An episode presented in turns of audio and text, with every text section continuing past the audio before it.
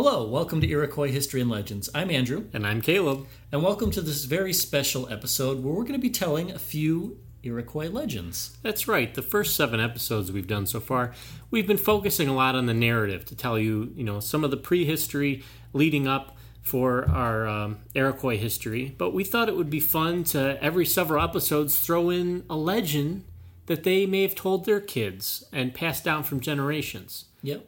So the Haudenosaunee told lots of different stories, and we're going to tell two of those today. You might draw a lot of parallels between Aesop's fables. You'll also notice as we tell more and more stories, a lot of these uh, animals and characters in here they have certain personality traits, and you'll see that as a running theme. And sometimes the episodes tie into each other of the stories that they tell. So I hope you guys enjoy these stories, and uh, Here we go. The Legend of Turtles Race with Beaver. A long time ago, there was a turtle that lived in a small pond. Because the pond had everything that the turtle needed, she was very happy. There was good food to eat, and the water was just deep enough that there were many nice rocks that stuck up out of the water for the turtle to sunbathe on. Then one day, winter began to arrive. Just as it did every year, Turtle swam to the bottom of the pond and buried herself inside the thick mud.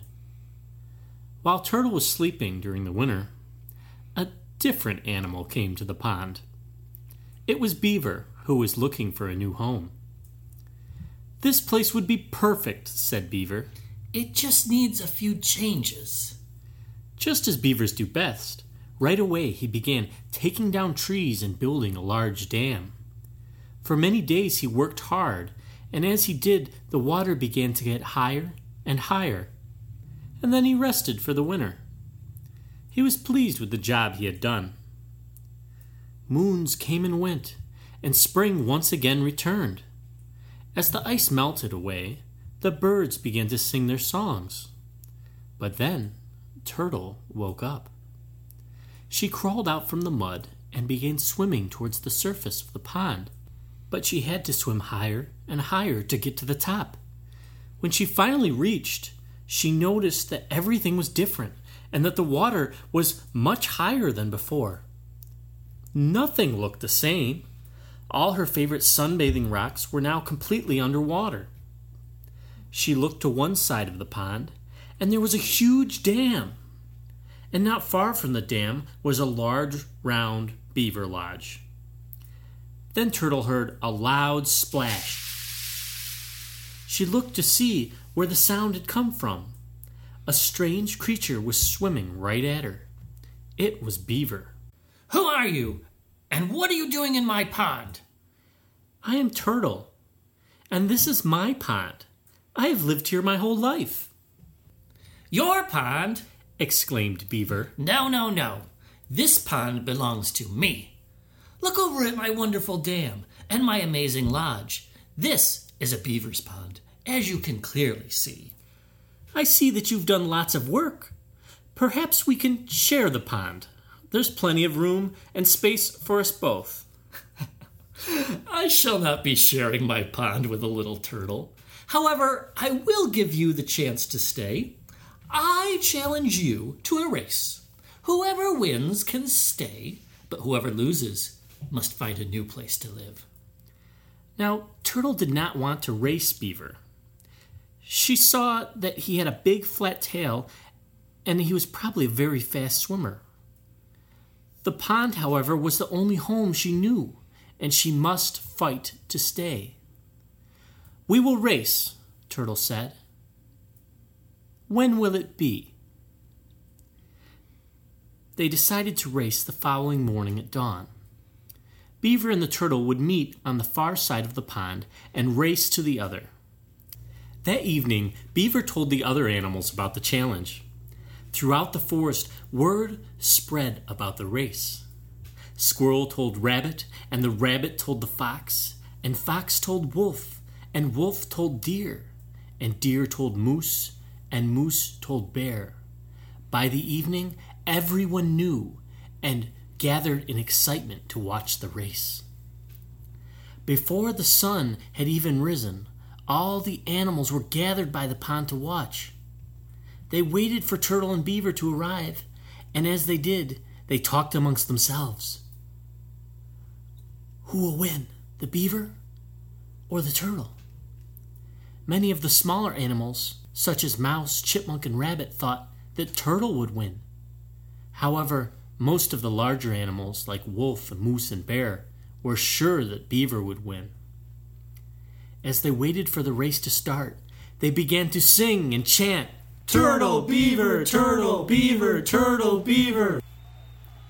When Beaver came swimming over from his lodge and Turtle came up from the water, they began to cheer louder Turtle, beaver, turtle, beaver, turtle, beaver. Then Turtle and Beaver lined up on the edge of the pond.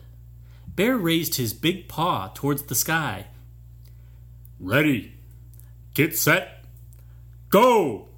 With a large splash, Beaver jumped off from the shore. Beaver thought for sure that Turtle would be left far behind as soon as he jumped in. Turtle, however, had an idea. Just as Beaver lunged into the pond, Turtle reached out her long neck and with her strong beak mouth bit into the end of Beaver's tail. Flap, flap, flap! Away went Beaver as fast as he could go. No matter how quickly he went, however, there was Turtle right behind him with her mouth holding on to his tail. The other animals were still cheering, but now some of the larger animals were no longer cheering for Beaver, but Turtle instead. Turtle, beaver, turtle, beaver, turtle, beaver. Beaver was now halfway across the pond. Turtle was holding on tight, but it seemed that Beaver was still sure to win. As they went, Turtle bit a little more into Beaver's tail. Flap, flap, flap. Beaver's tail went faster. Turtle continued to hold on. More of the animals were now cheering for the turtle. Turtle, beaver, turtle, beaver, turtle, beaver. They were now coming to the other side. Beaver was still leading and seemed sure that he was going to win. But then Turtle bit as hard as she could into Beaver's tail. With her hard beak, crunch! Yow! screamed Beaver. Out of reaction, his big flat tail flew up and out of the water. Just as his tail reached the highest point, Turtle opened her mouth Whee! sang Turtle as she whizzed over Beaver's head and through the air. Ka-thunk! Turtle came down and landed on the far shore ahead of Beaver and crawled across the finish line. The animals erupted with cheers, and Turtle had won the race. Turtle, turtle, turtle, turtle, turtle, turtle. Turtle was so pleased, but then she looked and saw how very sad Beaver was. I'm still hoping to share my pond, she said. So embarrassed was Beaver, however, that he left without saying a single word. With Beaver now gone, over time his dam fell apart, and the water levels began to get shallower and shallower. Turtle then had back all her nice rocks to sunbathe on. Now, Beaver did find a new home in a smaller pond not too far away. In that pond, however, there also lived a turtle. This time Beaver came and asked, Can I share my pond with you? Of course you may, the other turtle said. So the two of them lived quiet and happy for many seasons to come.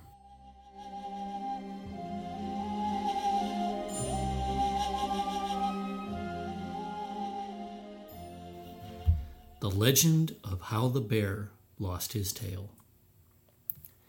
At first, Bear had a long, bushy tail, and he was very proud of it. He enjoyed showing it off to the other animals, including Fox. Now, as you know, Fox loved to play tricks on other animals. And one day he said to himself he would have fun by tricking Bear. It was winter, and all the water on the lake had frozen on top. Fox knew the way that Bear took when he came by the lake, and he also knew that Bear liked the taste of fish. Fox went and made a hole in the ice. Then he took several fish and placed them next to the hole. Fox, you see, did not want Bear to fish here because he was afraid the bear would eat all of the fish. Soon after Bear came by, and when he gazed at all the fish, he became excited. He asked Fox, How do you catch so many fish? And if he could teach him how to catch fish. Fox said that he must do exactly as he says, or he would catch no fish at all. Bear said that he understood and would do whatever it took to get some tasty fish. So Fox agreed to teach him. They went over to another spot on the lake, and there Fox cut another hole in the ice.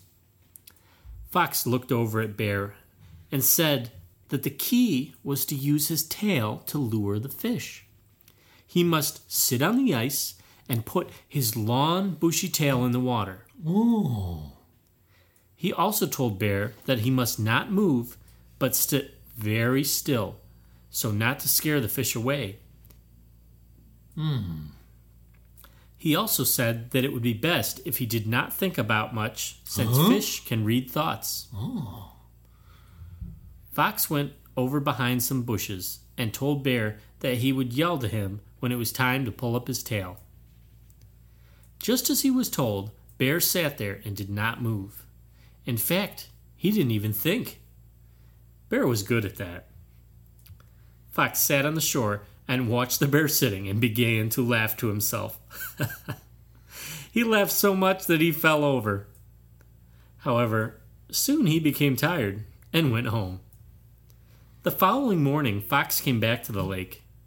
He was wondering if Bear had gone home.